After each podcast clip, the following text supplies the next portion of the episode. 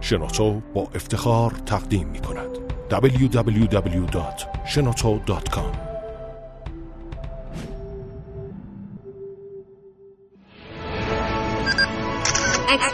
کاوشگر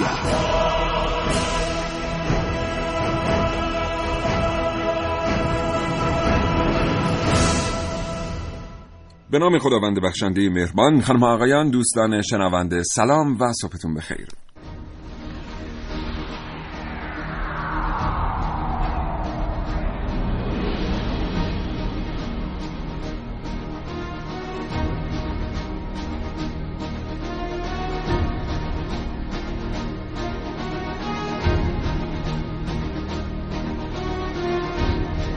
کاوشگر رو میشنوید زنده از رادیو جوان.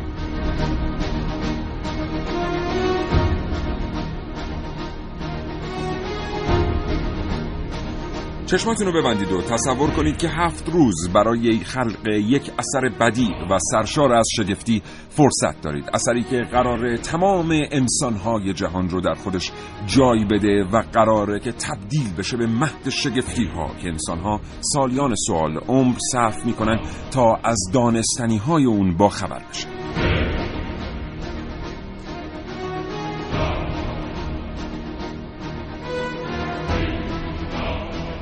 چشماتون رو ببندید و تصور کنید که این اثر میتونه یک تابلوی نقاشی باشه، میتونه یک اختراع صنعتی باشه و میتونه تنها و تنها یک عکس باشه. اما امروز در کاوشگر با شما در مورد پیدایش زمین صحبت میکنیم. زمینی که در قریب به 8 میلیارد سال خلق شد، مهد شگفتی هاست، انسانها رو در خودش جای داده و حیات بقیه موجودات زنده‌ای که تا امروز در زندگی ما با اونها آشنا شدیم و امروز سرنوشتش در دستان ما قرار داره.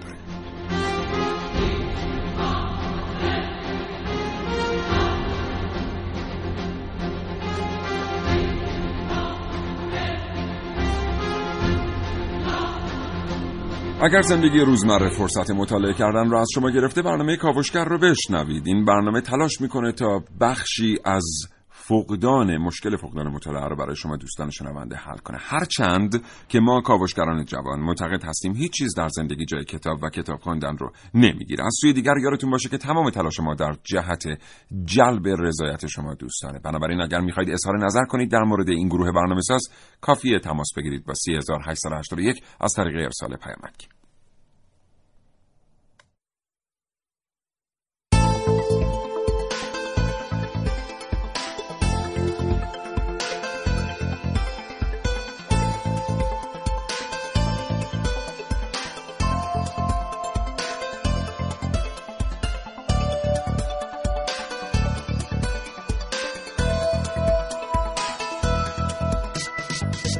در این کاوشگر میشنوید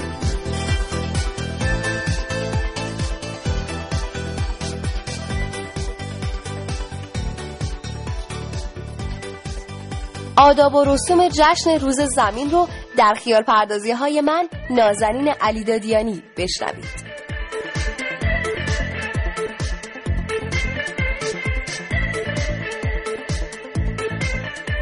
کاوش‌های امروز من میشنوید درباره جنین و زمین.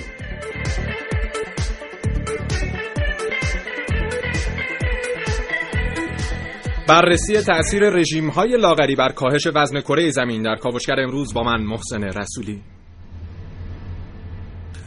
و من سیاوش عقدایی دو گفتگو تقدیم حضور شما دوستان شنونده خواهم کرد با دکتر فریبرز قریب، رئیس مرکز پژوهش‌های کاربردی سازمان زمین‌شناسی و اکتشافات معدنی کشور، و دکتر حمید سرخیل، عضو هیئت علمی دانشکده محیط زیست.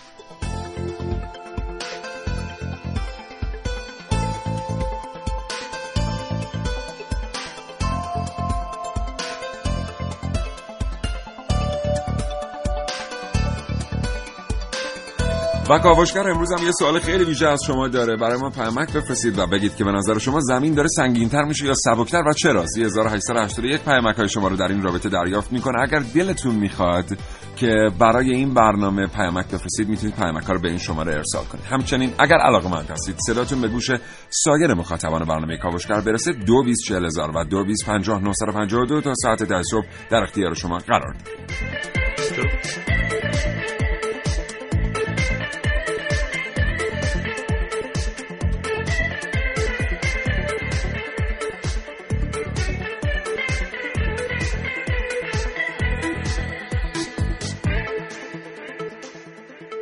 بله 9:05:55 صبح بریم برنامه کاوشگر رو آغاز کنیم. محسن صبح بخیر. به نام خدا. سلام و صبح بخیر خدمت تمام شنوندگان عزیز کاوشگر و خوشحالم که یک روز دیگه مخصوصا این که اولین روز هفته است با انرژی شروع کنیم و امیدوارم که هفته بسیار خوبی رو پیش رو داشته باشیم. بله ما که این هفته انرژی کافی برای به سر بردن یک هفته پر انرژی رو داریم، امیدوارم شما هم همینطوری باشید.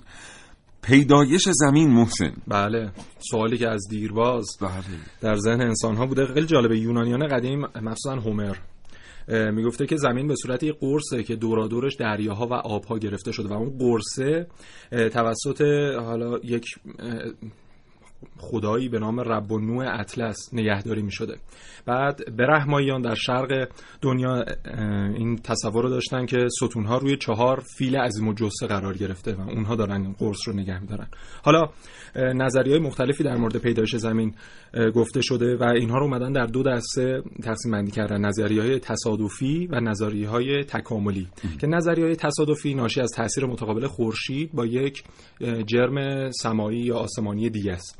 اما نظریه تکاملی یا انفرادی نظریه‌ای که میگه یه خورشید بوده از اول و یک فضایی، یک جوی، یک اتمسفری دورش بوده که ناشی از حالا گردش اون اتمسفره و فعل و انفعالاتی که بین اون خورشید و اون اتمسفر ایجاد شده باعث شده که سیارات مختلف مخصوصا زمین و منظومه شمسی به وجود بیاد. بله در مورد اون چیزی که اول محسن بهش اشاره کرد که برهماییان چی فکر می‌کردن، مثلا مردم در اسکاندیناوی چی فکر می‌کردن، در اروپای جنوبی قبل از رنسانس در این رابطه چه اندیشه‌های وجود داشته. بعد حضورتون عرض کنم که خب خیلی وقتها انسان‌ها وقتی نمی‌توانستند پاسخی برای پدیده‌ها پیدا کنند یا توضیح منطقی پیدا کنند سراغ اسطوره می‌رفتن.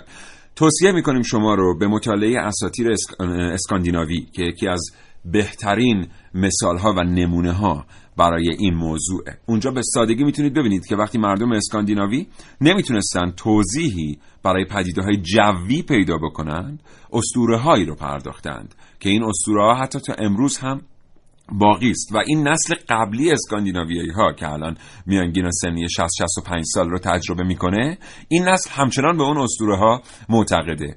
یادتون باشه یه روزی مردم تو دنیا فکر میکردن که زمین بر لاک پشتی قرار گرفته یا بر شاخ گاوی یا همونطور که تو گفتی 4 فیل از زمین رو نگه داشتند. امروز ما در مورد زمین چی فکر می‌کنیم؟ 9:08:35 صبح با کاوشگر همراه باشید تا ساعت 10 صبح.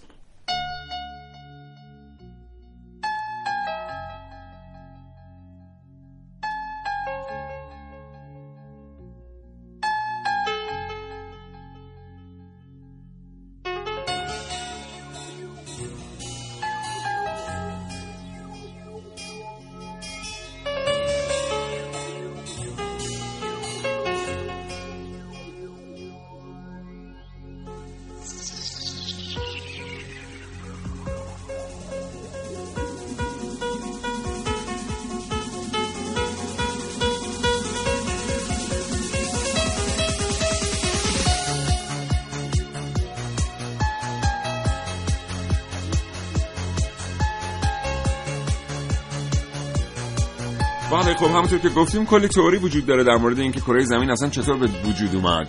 بله. و جالبه بدونید که هیچ کدوم از این تئوری ها تا امروز نه به طور جدی رد شدن نه به طور جدی تایید شدن. یکی از تئوریایی که تو خیلی بهش علاقه‌مند بودی و در موردش صحبت می‌کردی یه تئوری بود که حول محور بیگ بنگ شکل گرفت. بله، خیلی از تئوری‌ها امروز اینجوریه. من در مورد بیگ بنگ لازم ابتدای برنامه توضیح بدم چون ممکنه اسمش رو بشنوید تو این برنامه. ببینید ما تو دنیا میگیم برخی تئوری‌ها با معروف شدن تئوریسین‌ها یا طرفدارانشون معروف میشن. امروز با شهرتی که آنتونی هاوکینگ در دنیای علم دانش پیدا کرده، تئوری بیگ بنگ که یکی از تئوری‌های مورد علاقه اوست هم به همین تبع ارزش پیدا کرده و اعتبار پیدا کرده، هرچند که این تئوری آنچنان هم ممکنه مورد تایید نباشه و اصلا هیچ مدرک مستدلی ما نداریم بگیم که قطعا هر آنچه در زمین اتفاق افتاده بر اساس بیگ بنگ بوده. حالا ما میگیم استیون هاوکینگ اومد اینو خیلی مطرح کرد ولی خیلی فکر میکنن که اولین بار اصلا از طریق همین فرد معروف شده و اصلا راه اندازی شده و بر سر زبان افتاده. خیر، از سال 1755 بود که همین ناشی از این نظریه تکاملی که گفتم خدمتت بر اساس اون شکل گرفت و سال 1949 بود. اینم جالبه که آقای فرید هویل اومد توی برنامه رادیویی از واژه بیگ بنگ استفاده کردن. حالا ما در یک برنامه رادیویی داریم در موردش صحبت می‌کنیم. بنابراین بیگ بنگ در رادیو متولد شده، یادتون باشه.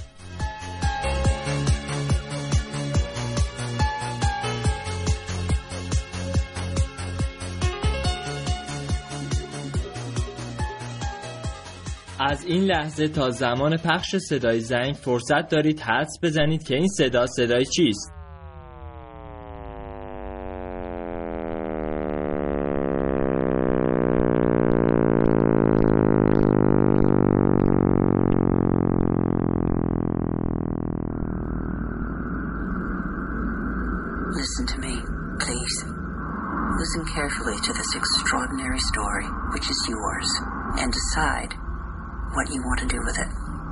با من به گذشته برگردید.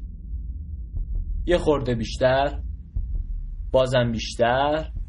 آها، تقریبا به اندازه 13.8 میلیارد سال به زمانی که به اون تکینگی اطلاق میشه. حالا سعی کنید کوچیک شید، کوچیک و کوچیکتر. خوبه، بازم بیشتر، تقریبا به اندازه 1 اتم. حالا تصور کنید تموم دنیا به اندازه 1 اتم بشه. مسلماً این ذره تراکم فوق‌العاده بالایی داره. این ذره تا جایی کوچیک میشه که دیگه نمیتونه تحمل کنه و با گرمای غیر قابل تصوری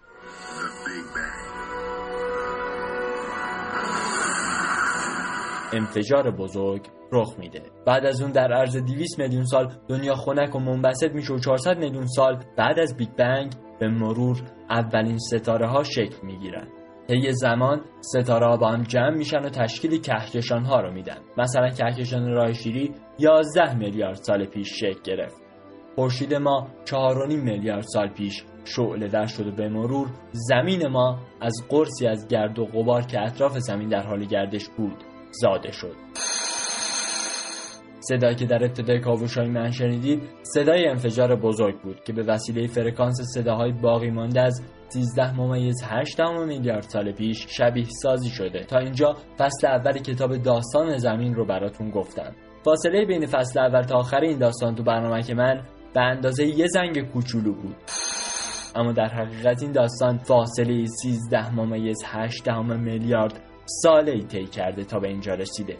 البته بیگ بنگ فقط در سطح یه فرضیه است و نه چیزی بیشتر. پدر بزرگم معتقده شاید نتونیم با قطعیت بگیم که دنیا با یه انفجار شروع شده، اما راجع به فصل آخر این داستان میتونیم بگیم که با یه انفجار تموم میشه. اون میگه در آینده یه انفجار حاصل از بمب‌های اتمی باعث میشه ما خودمون و دنیای اطرافمون رو نابود کنیم.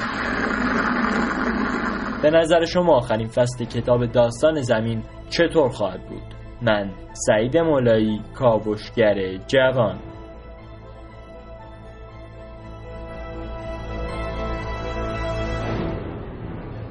بله، کم کنم هدفون؟ نه خوبه. نه میخوام کم کنم، نه عزیزم راحت باش، مسئله نیست. خوبی؟ قربانت، خوبی. تازه چیز شد، محسن حالش اومد سر جاش، یه ذره صدا تو گوشش زیاد بود. متشکرم از سعید مولایی بابت تهیه این برنامه. بله، خب ما امروز در مورد پیدایش زمین با شما صحبت می‌کنیم. یادتون باشه که یه سوال خیلی ویژه ازتون پرسیدیم، اونم این که زمین سنگین‌تر میشه یا سبک‌تر و چرا؟ به مرور چه اتفاقی داره برای زمین میفته؟ اگه دلتون میخواد پاسخ بدین به 30881 پیامک ارسال کنید. دو تا شماره تلفن ما 224000 و 225952 هم در اختیار شما هست تا ساعت 10 صبح اگر دوست دارید صداتون رو بشنوم شنوندگان کاوشگر. اولین ارتباط تلفنی ما محسن برقراره با دکتر فریبرز قریب، رئیس مرکز پژوهش‌های کاربردی سازمان زمین‌شناسی و اکتشافات معدنی کشور. آقای دکتر قریب صبح بخیر. سلام علیکم. حالتون خوبه؟ مرسی، سلامت باشید. تشکر. آقای دکتر قریب، ما از پیدایش زمین و از فرایندی که زمین طی کرده است تا به امروز رسیده چی میدونید؟ خدمتتون عرض کنم که من لازم هستش که ابتدا از وضعیت تشکیل جهان خدمتتون یه توضیح بدم. اونم این هستش که حدود 14 میلیارد سال پیش در اثر تجمع و تراکم بسیار زیاد مواد، انفجار بزرگ یا همون چیزی که به اسم بیگ بنگ میشناسیم رخ داده. از اون زمان تا به امروز اجزای تشکیل دهنده جهان در حال انبساط و دور شدن از هم هستند و در اثر سرد شدن و به هم پیوستن ابرهای غول‌پیکری که راجبشون صحبت کردیم که در حال انبساط هستند، عناصر اولیه بر اثر نیروی گرانش ستارگان و کهکشان‌ها را به وجود آوردند. از این زمان که بگذریم حدود 5 میلیارد سال عمر زمینه. زمین از خورشید به وجود اومده به این ترتیب که پس از به وجود اومدن خورشید در اطرافش ابر خورشیدی یا نبولا که یک توده گازی بسیار داغ و همراه ذرات ریزه وجود داشته. این توده گازی به علت نیروی کشش خود خورشید ذراتش به هم پیوسته و سیاره ها در اطرافش در فواصل معین تشکیل شده و به این ترتیب منظومه شمسی ما شکل گرفته است. این شرایط برای تمام سیارات در تمام کهکشان ها اتفاق میفته و به این شکل در واقع کهکشان این منظومه ها تشکیل میشن. حالا موقعیت زمین نسبت در این منظومه شمسی ما با فاصله که از خورشید داره شرایطی براش ایجاد کرده که میتونسته در دارای حیات باشه، اما این حیات خودش باید یک سری مراحل دیگر رو طی می‌کرده. به این ترتیب که سیاره زمینم بعد از حدود 20 میلیون سال بعد از اینکه در واقع از خورشید جدا شده شکل واقعی خودش رو به دست آورده. در ابتدا همانند کره آتشینی مملو از مواد مذاب بوده، به طوری که مواد سنگین‌ترش مثل عناصر آهن و نیکل به تدریج به طرف مرکز زمین حرکت کرده و هسته اون رو تشکیل داده و مواد سبک‌ترش نیز پوسته زمین رو تشکیل میدن. این خروج دائمی مواد مذاب از درون زمین سبب ایجاد اتمسفر اولیه زمین شده که فاقد اکسیژن آزاد بوده. حدود 300 تا 400 میلیون سال هم در واقع از زمان سرد شدن زمین که گذشته کم کم اقیانوس‌ها بر سطح زمین پایدار شدن، یعنی به وجود اومدن. این اقیانوس‌ها، آب اقیانوس‌ها حاصل برخورد میلیون‌ها شهاب سنگ و سیارک‌هایی بوده که حاوی مقادیر زیادی یخ هستند. در اون زمان اتمسفری وجود نداشته، این شهاب سنگ‌ها به راحتی بر سطح زمین می‌افتادند. یخی که در داخلشون بوده تبخیر می شده در سر داغی زمین و کم کم این روند در واقع باران‌ها و این شرایطی که آغاز می شده. یعنی آقای دکتر قریب تا 300 تا 400 میلیون سال پس از این که زمین از اون توده گداخته تبدیل شده به یک توده سردتر و صلب، آبی در زمین وجود نداشته. آنچه که امروز به عنوان آب اقیانوس‌ها ما باش برخورد داریم توسط شهابسنگ‌های پر از یخ به زمین آمده. بله دقیقاً، بر همین اساس آب در سطح زمین مستقر می شده و خدمتتون عرض کنم که حدود اصلا از بحث زندگی و حیات اگر بخوایم صحبت کنیم، قدیمی‌ترین اثری که به دست اومده تا به امروز حدود 2.2 میلیارد سال سنشه، مربوط می شده به در واقع باکتری هایی به نام پروکاریوت ها که قادر بودن کربنات ها رو تجزیه بکنن. کربنات ها نوعی از ترکیبات شیمیایی سطح زمین هستند. همین آهک و اینا از نوع کربنات ها هستند. این موجودات قادر بودن، چون موقع اکسیژنی در فضا نبوده، در اتمسفر نبوده که در بخوان تنفس بکنن، اینا تنفسشون رو به این شکل انرژیشون رو به دست می آوردن که می اومدن ترکیبات کربنات ها رو تجزیه میکردن، از کربنش استفاده میکردن، اکسیژن رو به محیط پس میدادن و به این ترتیب در کم کم جو زمین با تکثیر و در واقع گسترش این باکتری ها پر از اکسیژن شده و در این شرایط هستش که کم کم آماده شده تا اینکه حدود 600 میلیون سال بعد، یعنی از امروز تا 600 میلیون سال قبل، ما دیگه گسترش حیات رو داریم، انواع و اقسام موجودات رو داریم، فسیل هاشون رو داریم و میدونیم که در واقع تو این 600 میلیون سال اخیر چه شرایطی بر محیط سطح زمین بوده و حیات به چه شکل در واقع گسترش. متشکرم آقای دکتر قریب. ما تئوری دیگری داریم که دوشادوش بیگ بنگ رشد کرده باشه؟ مهمترین تئوری اینه، ولی بحثایی هم در گذشته بوده. این جهان بیگ بنگ بحث انبساط زمین جهان رو در واقع صحبت میکنه. بعضی از دانشمندان اعتقاد به در واقع حتی خیلی محدوده این دارن که نه، زمین جهان داره انگار منقبض میشه به سمت و سوی، مثلا یک نقطه‌ای داره تجمع پیدا میکنه، ولی الان با دانشمندان نجوم در واقع ثابت کردن که نه، این واقعیت نداره و جهان در حال انبساط.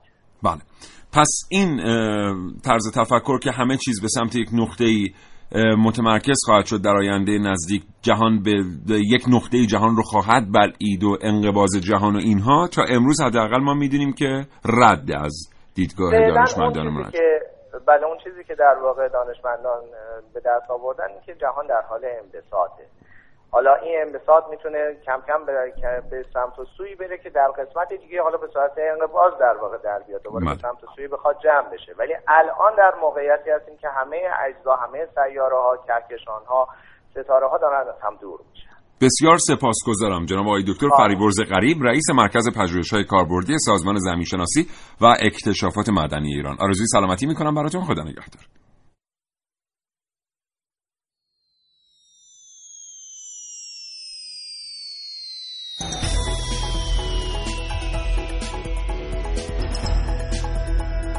کاوشگر سرشار از شگفتی.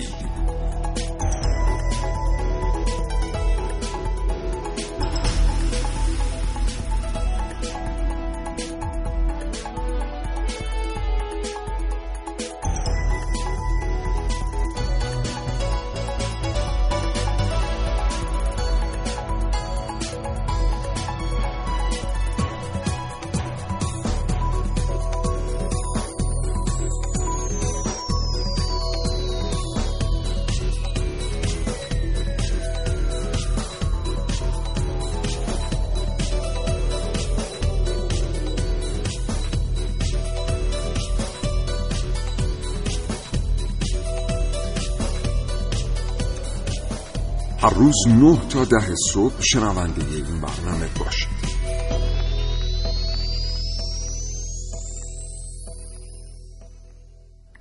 خب محسن، هفته گذشته به یه دلیلی من داشتم در مورد تئوری‌های موجود پیرامون پیدایش زمین تحقیق می‌کردم. این موضوع بیگ بنگ هم که پیشنهاد خود من بود، این موضوع پیدایش زمین. بله. خود بیگ بنگ ویرایش‌های متفاوتی داره، یعنی شما از جای به جای دیگر که در موردش میخونین یه اختلافات جزئی درش میبینین. حالا اینکه این اختلافات جزئی از کجا میاد و مگر ما یک تئوری واحد به اسم بیگ بنگ نداریم و این تئوری باید همه چیزش یکسان باشه، سوال خیلی خوبیه که برای خود منم پیش اومده. حتما از کارشناس بعدیمون آقای دکتر سرخیل در این رابطه خواهیم پرسید. حتما. ولی اصلا ببینیم چجوری عمر زمین رو تخمین میزنن. این هم ما میگیم عمر زمین فلان قد 4 میلیارد سال، 3 میلیارد، بعضی بیشتر بعضی کمتر. یکی از روش‌های قدیمیش تخمین از طریق تخمین سرعت انباشتگی نمک در اقیانوس‌ها بوده. چون ما می‌دونیم که رودها همیشه نمک‌ها رو می‌شستن می‌بردن دریاها و در دریاها آب خالص فقط تبخیر می‌شده و نمک همواره انباشته می‌شده. و میگن که زمان لازم برای رسیدن نمک دریا به 3% 1 میلیارد ساله و این اومدن اندازه‌گیری کردن به رقم چیزی حدود 5 میلیارد سال رسیدن. روش دقیق‌تر روش رادیواکتیویته است که اومدن مستقیما از روی مقدار اورانیوم و سرب سنگ‌ها عمر زمین رو تخمین زدن و به رقم 4 میلیارد سال رسیدن. و حالا البته الان یه مقدار این تغییر کرده به 4.3 میلیارد، به خاطر همین یه مقدار دوباره اون دقیق نیست. جدیدترین روش و تخمینی که زدن از طریق کریستال باستانی بوده که یک کریستال زیرکونیومی از منطقه جک هیلز استرالیا پیدا کردن و اون اومدن عمر این کریستال رو که حاوی کربن بوده چیزی بوده 4.1 میلیارد سال تخمین زدن. و حالا محققان دانشگاه استنفورد و کالیفرنیا بودن و گفتن که عمر پیدایش حیات در کره زمین چیزی بوده 4.1 میلیارد سال بر اساس تحقیقاتی که روی این کریستال صورت گرفته. بله. خب اون موقعی که زمین به وجود آمده به صورت یک خشکی یک تکه بوده. بعداً می‌بینیم که همونطور که گفتیم آب از جای دیگری به روی کره زمین میاد، اقیانوس‌ها تشکیل میشن، رودها تشکیل میشن، رودها دره‌ها رو تشکیل میدن که دره‌ها خودشون موجب به وجود آمدن کوه‌ها میشن، بعد قاره‌ها تقسیم میشن. بله. خیلی‌ها مبدأ یک دوره تاریخی رو اونجایی میدونن که قاره ها تقسیم میشن، چون اونجاست که یه چیزی به اسم جغرافیا به معنی واقعی معنی پیدا میکنه. تازه همه اینایی که ما داریم در موردش صحبت میکنیم میلیون ها سال، البته میلیارد ها سال به طول انجام میده و این پیرمردی که ما امروز داریم در کنارش زندگی میکنیم یک پیرمرد چند میلیارد سال است. بله. من همه اینا رو گفتم برای اینکه به این موضوع اشاره بکنم که در چند میلیارد سالی که از عمر کره زمین گذشته این پیرمرد هرگز به اندازه 5 سده گذشته آسیب ندیده و جالب این که آسیبی که در 5 سده گذشته به این پیرمرد رسیده توسط ما بوده. بله. اینه که کم باید به این موضوع فکر کنیم، چند میلیارد سال و 5 سده چطوری واقعا قابل مقایسه هستن. یه سوال ازتون پرسیدیم امروز، گفتیم به نظر شما زمین داره سبکتر میشه یا سنگینتر و چرا؟ برای ما پیامک بفرستید به 3881. برای اظهار نظر آزاد هم 224000 و 225952 در اختیار شما هست. با کاوشگر تماس بگیرید. بریم نگاهی بندازیم به پیامک‌های شما و صدای گرم شما رو بشنویم.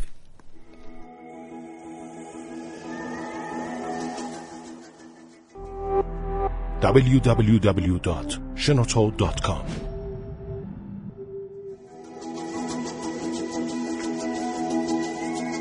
شیلند زمین اینجوریه، پوسته گوشته هسته. پوسته خارجی چیزی حدود 5 تا 50 کیلومتر ضخامت داره و از رسوبات و سنگ‌ها و کانیا و اینا تشکیل شده. گوشته زمین چیزی حدود 2900 کیلومتر ضخامت داره و همون ماگماییه که حالا بر اثر این آتشفشان‌هایی که اتفاق میفته گاهی اوقات از دل کوه‌ها خارج میشه. و هسته که حالا ایشون خواست بودن در موردش صحبت کنیم، دو نوع داریم، هسته خارجی و هسته داخلی. و چند دینا میگم حالا قیمتش. هسته خارجی 2100 کیلومتر ضخامت داره و هسته داخلی هم 1370 کیلومتر. و حالا از چی تشکیل شده؟ از آهن و نیکل و همواره اونجا مثل یه راکتور دیگه فعل و انفعالات اتفاق میفته و خیلی از انرژی زمین از طریق هسته تامین میشه. یه سوال من ازت بپرسم، فکر می‌کنی چند سال دیگه زمین عمر پیدا کنه؟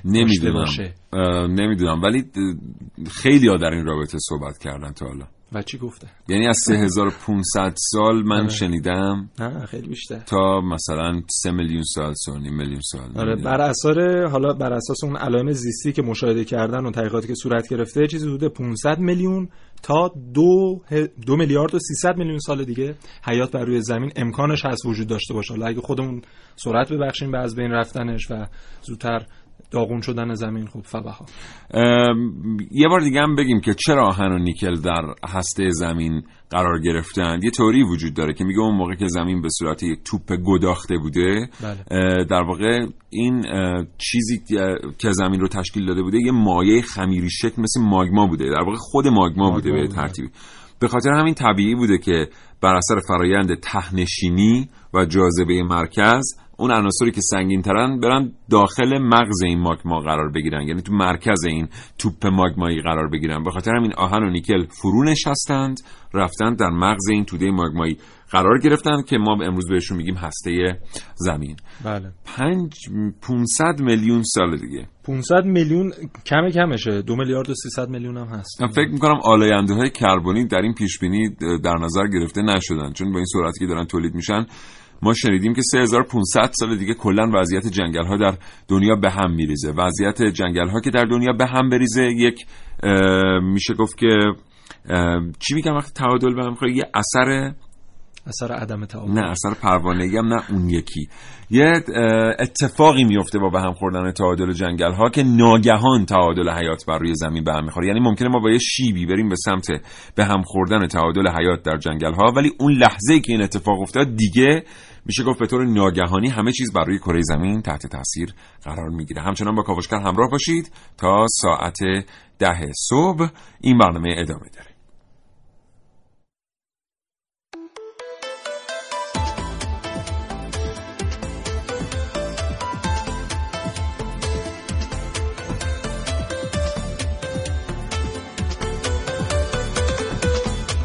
سفر به دنیای ناشناخته ها با کاوشگر.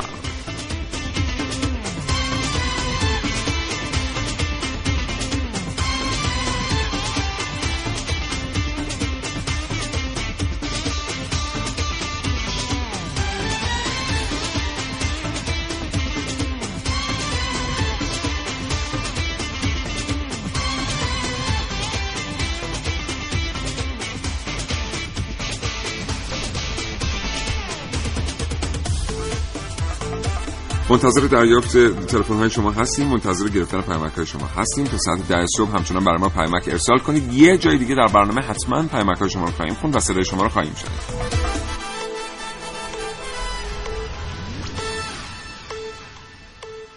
اما محسن، خیلی وقت خوبیه که بریم برنامه که خانم رشیدی رو به اتفاق بشنویم. حتما خیلی شنیدنی بود. من امروز صبح پیش از برنامه گوش کردم. شما رو هم دعوت می‌کنم دوستان شنونده این بخش رو بشنوید. با دقت به این داستان فوق‌العاده گوش کنید.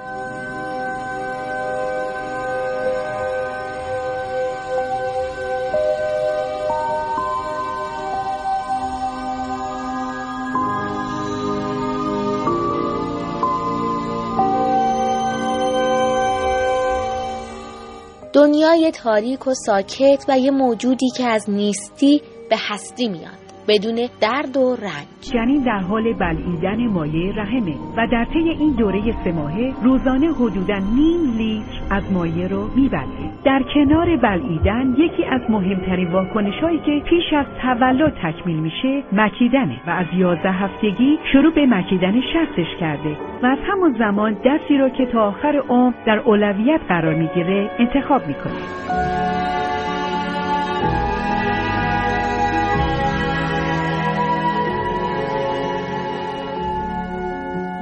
در هفته 26 جنین 25 سانت طول داره و در حال طی کردن 3 ماهه سوم زندگیش تا تولده.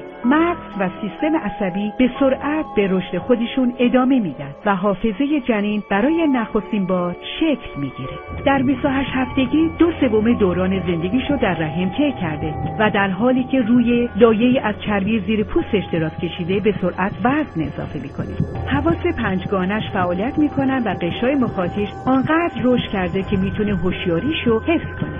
طی 4 هفته آینده سیستم عصبیش به اندازه یک نوزاد تازه به دنیا آمده پیشرفت میکنه. دنیای اطرافش رو حس میکنه و برای نخستین بار حافظه‌اش شروع به فعالیت میکنه.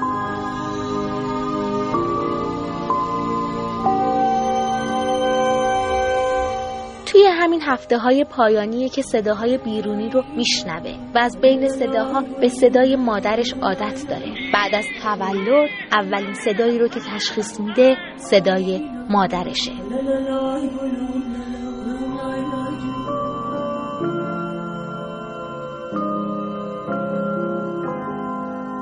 نه ماه تموم شد. این موجود تو این 9 ماه شد یه انسان، یه انسانی که از هیچی خلق شد. این خیلی عجیبه، مثل زمین که انقدر برای ما عجیبه و پر از شگفتی، چون زمین هم از هیچی خلق شد. این عجایب خلقت رو کسی آفرید که تو 9 ماه یه انسان رو از هیچی آفرید و شد اشرف مخلوقات و زمین رو کرد مهد شگفتی ها. اینجا جایی است که معجزه زندگی رخ داد. این است خدا پروردگار شما.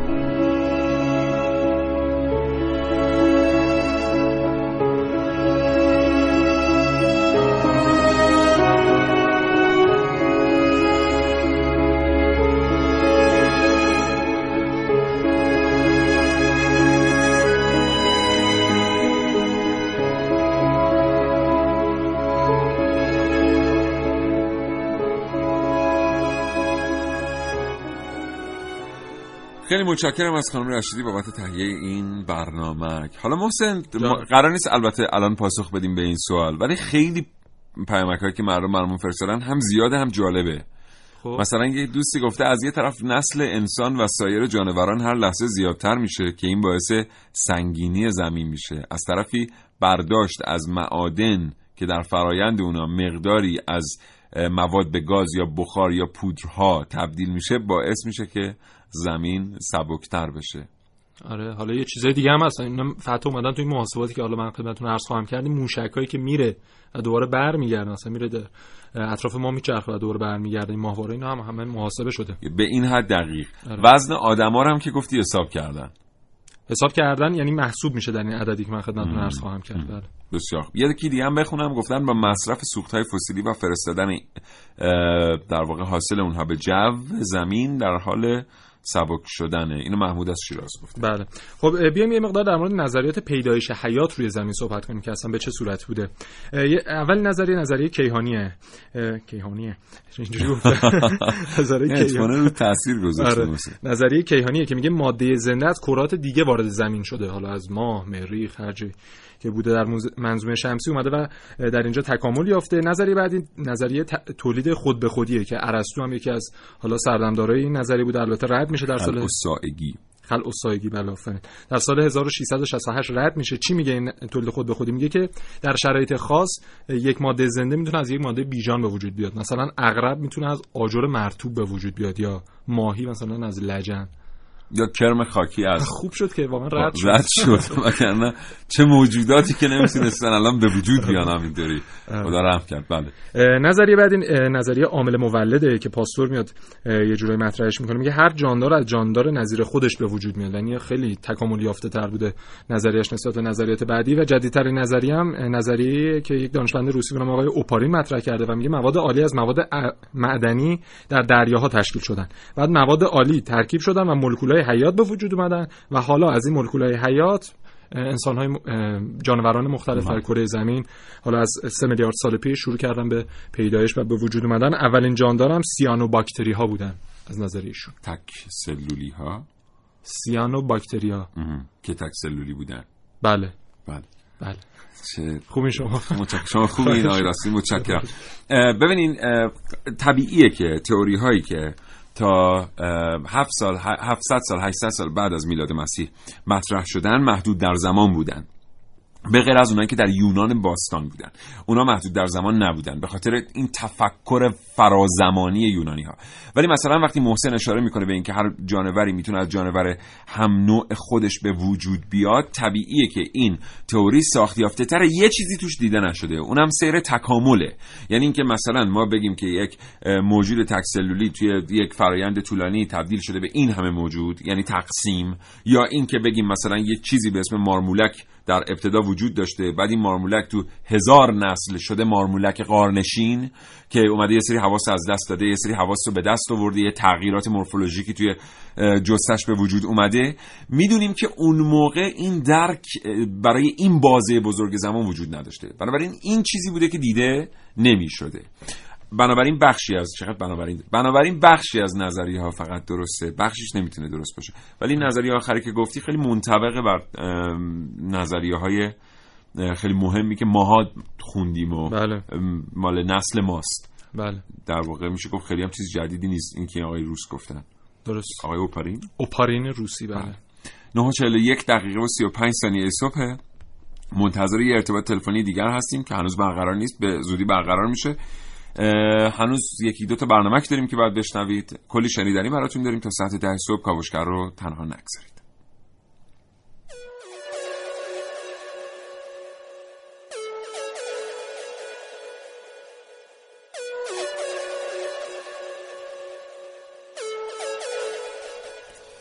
کشف دانستنی ها با کاوشگر.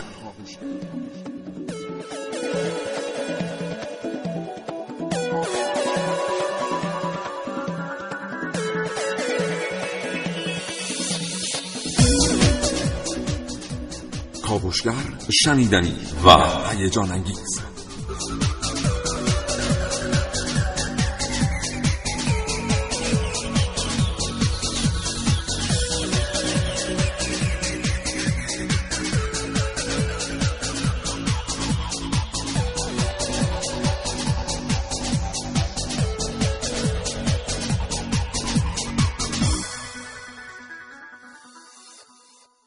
خب اما کلی آدم تلاش کردن که یه روزی به اسم روز زمین در تقویم ثبت بشه. به نظر میرسه ما آدم ها به اندازه کافی به زمین فکر نمی کنیم. کلی آدم هم هستن که کلی طرح‌های جدید دارن برای اینکه چطور به زمین فکر کنیم بهتره. محسن همه میگن که تکنولوژی یه روز زمین رو از بین میبره، ولی میدونی یه قشر بزرگی هم در دنیا وجود دارن که میگن همین تکنولوژی که خودش ناقض حقوق زمینه یه جایی میرسه که خودش راهی پیدا میکنه برای نجات زمین. بعید نیست. بله. به هر حال اندیشه‌های متفاوتی در رابطه وجود داره. تو طرفدار گروه همه ای ما ظاهراً طرفدار گروه دوم هستیم، به خصوص خانم علیدادیان.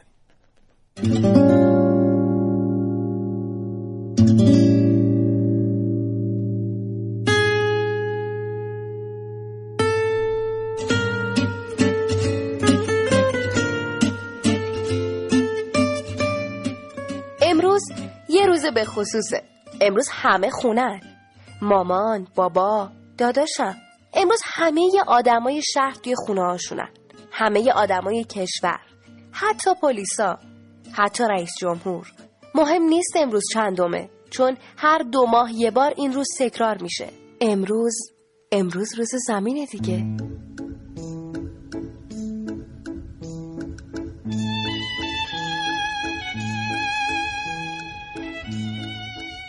این روز به همه مردم کشور مرخصی اجباری با حقوق تعلق میگیره تا یه روز هم خودشون استراحت کنن، هم زمین یه هوایی تازه کنه. امروز وقت کار کردن رباتاست. این رباتا با سوختای زیستی فعالیت میکنن و وظیفه دارن تا همه شهرها رو کاملا تمیز و مرتب کنن. گلای پژمرده رو میکنن و از نو میکارن. زباله هایی که ما باهاشون زمین رو کثیف کردیم رو جمع میکنن و نابود میکنن. آلودگی هوا رو از طریق مکنده‌های عظیم از بین میبرن. همه این تبلیغات کاغذی به درد نخور روی دیوارا رو پاکسازی میکنن. بعدش هم که کارشون تموم شد، از طریق بارور کردن ابرا باعث میشن که یه بارون تمیز و درست حسابی روی شهرها بباره. در چند ساعت باقی مونده تا فردای اون روزم که دوباره همه ما آدما بریم بیرون از خونه، دیگه هیچ کس تو خیابون نیست، حتی رباتا. اون وقت به زمین اجازه میدیم تا استراحت کنه.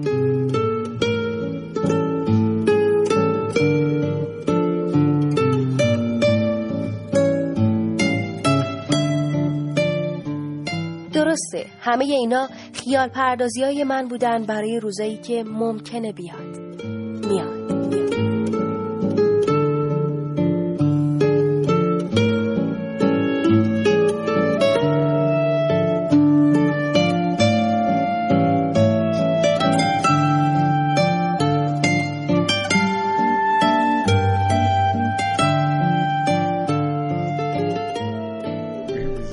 و 45 دقیقه و 50 ثانیه صبح. همچنان شنونده کاوشگر هستید و کاوشگر امروز از شما پرسیده که به نظر شما زمین در حال سبکتر شدن یا سنگینتر شدن؟ پیامک ارسال کنید به 30881.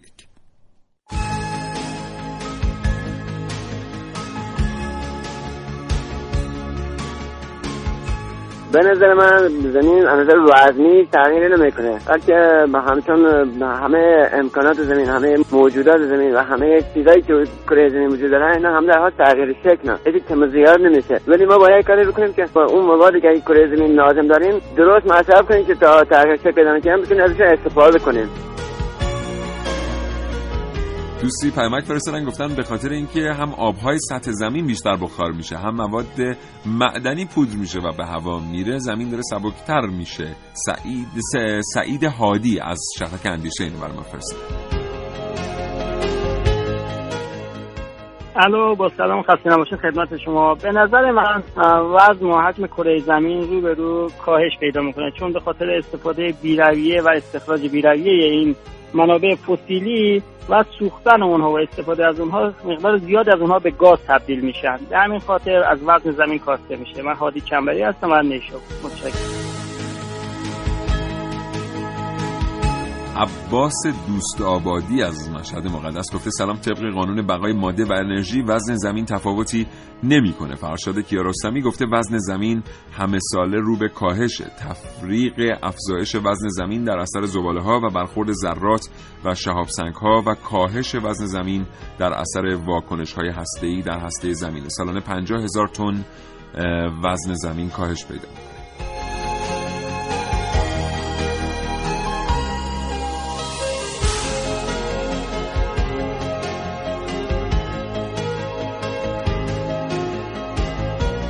سلام کاوشگر، من حسین زمانی هستم از فلاورجان اصفهان. فکر کنم زمین داره سبکتر میشه، چون که با این روندی که انسان داره ماهواره‌ها رو به فضا میفرسته داره از وزن زمین کم میکنه.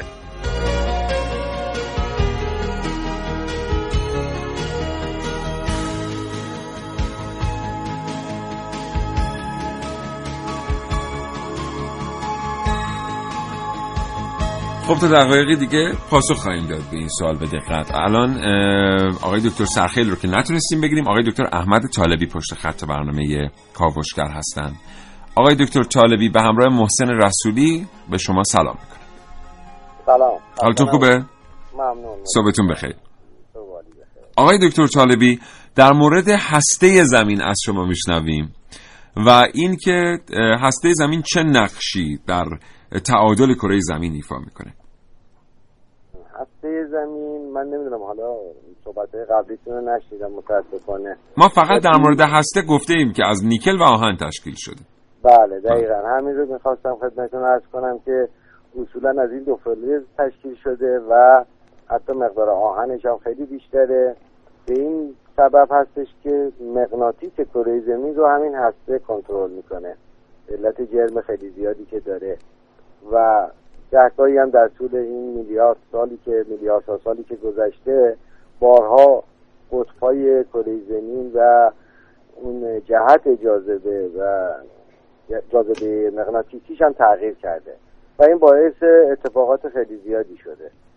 بله. من جبره این که حرکت مثلا قاره‌هایمون که بالاتر از اون در گوشته رخ میده اون رو هم تحت تاثیر قرار داده. بله. حالا غیر از در واقع این که قطب بندی مغناطیسی زمین توسط هسته کنترل میشه، این آیا درسته که منشأ انرژی ها و فعل و انفعالات هسته‌ای در زمین هسته زمینه؟ این ثابت نشده چون ما هیچ اطلاعاتی از درون هسته نداریم، فقط تنها چیزی که به دست ما میرسه ارتعاشاتیه که از طریق زمین لرزه ما اینا رو کشف می‌کنیم و روی زمین اینا رو تجزیه تحلیل میشه. ولی اینطور که گفته میشه در رابطه با اینکه روی سطح زمین چه اتفاقی میفته و فعل و انفعالات هسته‌ای و رخ بده، معمولاً اینطور هستش که این انرژی اصلی باید بالاتر از این انجام بشه، چون اونجا به علت فشار و جرم خیلی زیادش گفته میشه که به صورت جامد هست، به صورت صلب هستش، خیلی سفت محکم. در چنین حالتی فعالیت انرژیزا بعیده که انجام شده باشه. بالاتر از اون. آقای دکتر طالبی، انسان تا حالا تا چه عمقی موفق به کاوش شده و اصلا اساسا حفاری به سمت هسته زمین چیز جدیدی رو برای ما رونمایی خواهد کرد؟ از پدیده جدیدی، از دانستنی جدیدی پرده برخواهد داشت یا نه الان با این ابزارهایی که ما در اختیار داریم میتونیم آنچه لازم هست رو بدونیم از اعماق بسیار زیاد؟ دقیقا همینه. ما فعلا تکنولوژی این که به درون زمین یه نگاهی داشته باشیم رو نداریم. خیلی که بخوایم حفاری کنیم بیشتر از 10 کیلومتر نخواهد بود. در بستر اقیانوس‌ها شاید مثلا به قسمت گوشته هم برسیم چون اونجا پوسته زمین بازالتی و از جنس آتشفشانی هستن، خب نزدیکتر هستن تا روی سطح قاره‌ها. ولی با این حال تنها ابزار ما برای دیدن درون زمین همین ارتعاشات زمین لرزه‌ای هستش که دریافت می‌کنیم.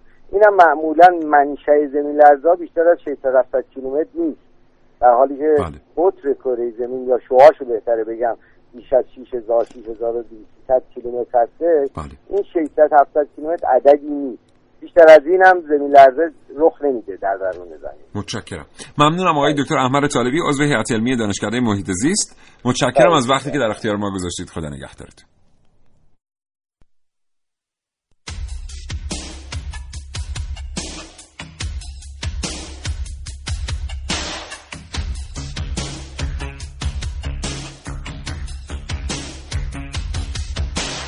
محسن، زمان در اختیار تو برای پاسخ سوال. خواهش میکنم. بله ببینید، وضع زمین هم داره کاهش پیدا میکنه هم افزایش، و ما مقایسه این دوتا به این نتیجه ما رو میرسونه خدمتتون عرض خواهم کرد. افزایش به چه صورته؟ سالی 40,000 تن ما جذب زباله فضایی داریم، یعنی کره زمین از محیط اطرافش و سیارات دیگه داره سالی 40,000 تن جذب زباله میکنه. سالی 160 تن هم ناشی از گرم شدن زمین و حالا جذب انرژی که از محیط اطرافش داره تبدیل به ماده میشه. پس در حال حاضر ما 40,160 تن افزایش وزن داریم هر سال در زمین. کاهشش به چه صورته؟ 16 تن ناشی از فعالیتی که تو هسته زمین که گفتیم مثل راکتوره و انرژیایی که اونجا به وجود میاد و ساطع میشه داره از زمین خارج میشه، از سطح زمین، و 95,000 تن هیدروژن به علاوه 1600 تن هلیوم داره از سطح زمین خارج میشه هر ساله، و این مجموع اینها میشه 96,600 تن وزن زمین کاهش پیدا میکنه هر ساله. این دوتا رو که با هم مقایسه میکنیم میرسیم به رقم سالی 50,000 تن از دست دادن وزن زمین که این میشه سالی 10⁻¹۵% از حجم وزن کلش رو داره سالی از دست میده. حالا باید نگران باشیم یا نه؟ بابت هیدروژن نه، چون هیدروژن زیاد داریم. بابت هلیوم آره، چون نایابه و خب روندش هم خیلی روند سختی به وجود اومدش. خیلی متشکرم دوستان، ممنونم از اینکه تا این لحظه کاوشگر رو شنیدید. محسن خیلی سپاسگزارم. شماری به استودیو فرصت باقی نیست تا فردا 9 صبح. خدا نگهدار.